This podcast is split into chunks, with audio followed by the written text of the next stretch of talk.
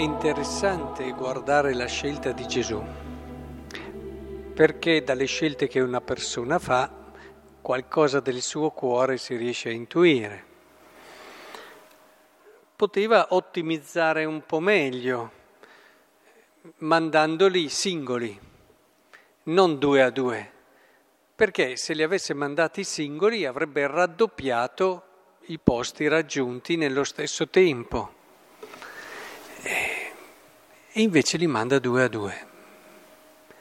Questa non è una scelta casuale e anche questo ordino loro di non prendere per il viaggio nient'altro che un bastone, né pane, né sacca, né denaro della cintura, anche questo è in linea con questo spirito di Cristo, cioè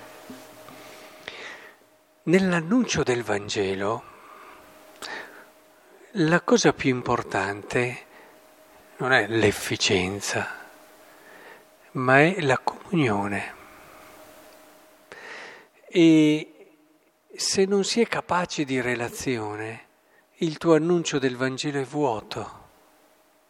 Puoi essere bravissimo a sapere tutte le cose che devi dire e le puoi dire con rigore teologico e biblico ma se non sei un cuore capace di relazione, l'annuncio è vuoto. Ora, il due a due ci ricorda che è un'educazione che si deve fare costantemente e anche questo lasciare no? tutto il resto, nient'altro che un bastone, né pane né sacca, ci ricorda che la tua vera ricchezza non sono queste cose. Quando c'è difficoltà a livello di relazione, quando non sei riempito dalle relazioni che vivi, ti devi riempire di cose. E se andate in certe case che sono piene di cose, capite subito che c'è difficoltà nel riempirsi della vera ricchezza che è le relazioni. Uno quando vive poco di queste relazioni positive, è chiaro che si deve premiare in un qualche modo e, e quindi si riempie la casa di cose. Quando invece sei, hai il cuore pieno di, di relazioni significative, oh, non hai bisogno di tante cose. Eh? Questo lo si vede benissimo ma tutti noi forse lo abbiamo anche sperimentato in certi momenti della nostra vita, dove avremmo vissuto anche solo in un'isola, con una persona però che riempiva il nostro cuore, senza nient'altro. Ora, è importante vedere come in questa linea, anche dovunque entriate in una casa, rimanetevi finché non sarete partiti di lì.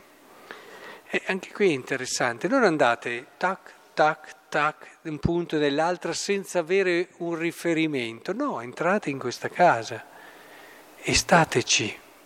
Anche qui questa maggiore eh, entra nella storia di questo luogo, di questa famiglia, calati, entra e capace di ascoltare, di capire e anche qui li porti in una sana logica di relazione. È importante riuscire a cogliere questo e anche questo fatto di se non vi ascoltassero andatevene scuotete la polvere sotto i vostri piedi come testimonianza per loro, non necessariamente vedetelo dispre- come disprezzo quasi, non abbia niente a che fare con voi. Potrebbe dar adito un'interpretazione più superficiale. Per come però conosciamo il Signore, questi tipi di relazioni non deve essere appiccicosa. A volte ci sono persone insistenti, troppo insistenti. E lasciare che l'annuncio del Vangelo arrivato è stato donato, lasciamo che poi operi, lascia quella libertà di percorso che ogni persona deve, per, deve fare. E, ed è giusto anche in un qualche modo, eh? non ritornare a tenere qualcosa, hai donato con libertà e che nella libertà dell'altro la forza della parola possa crescere. Insomma, quello che vorrei che vedessimo oggi in questo Vangelo, chiaramente di missione, di annuncio, è proprio l'invito a non dimenticare quella dimensione che è irrinunciabile nell'annuncio del Vangelo e che a volte invece si trascura un po'.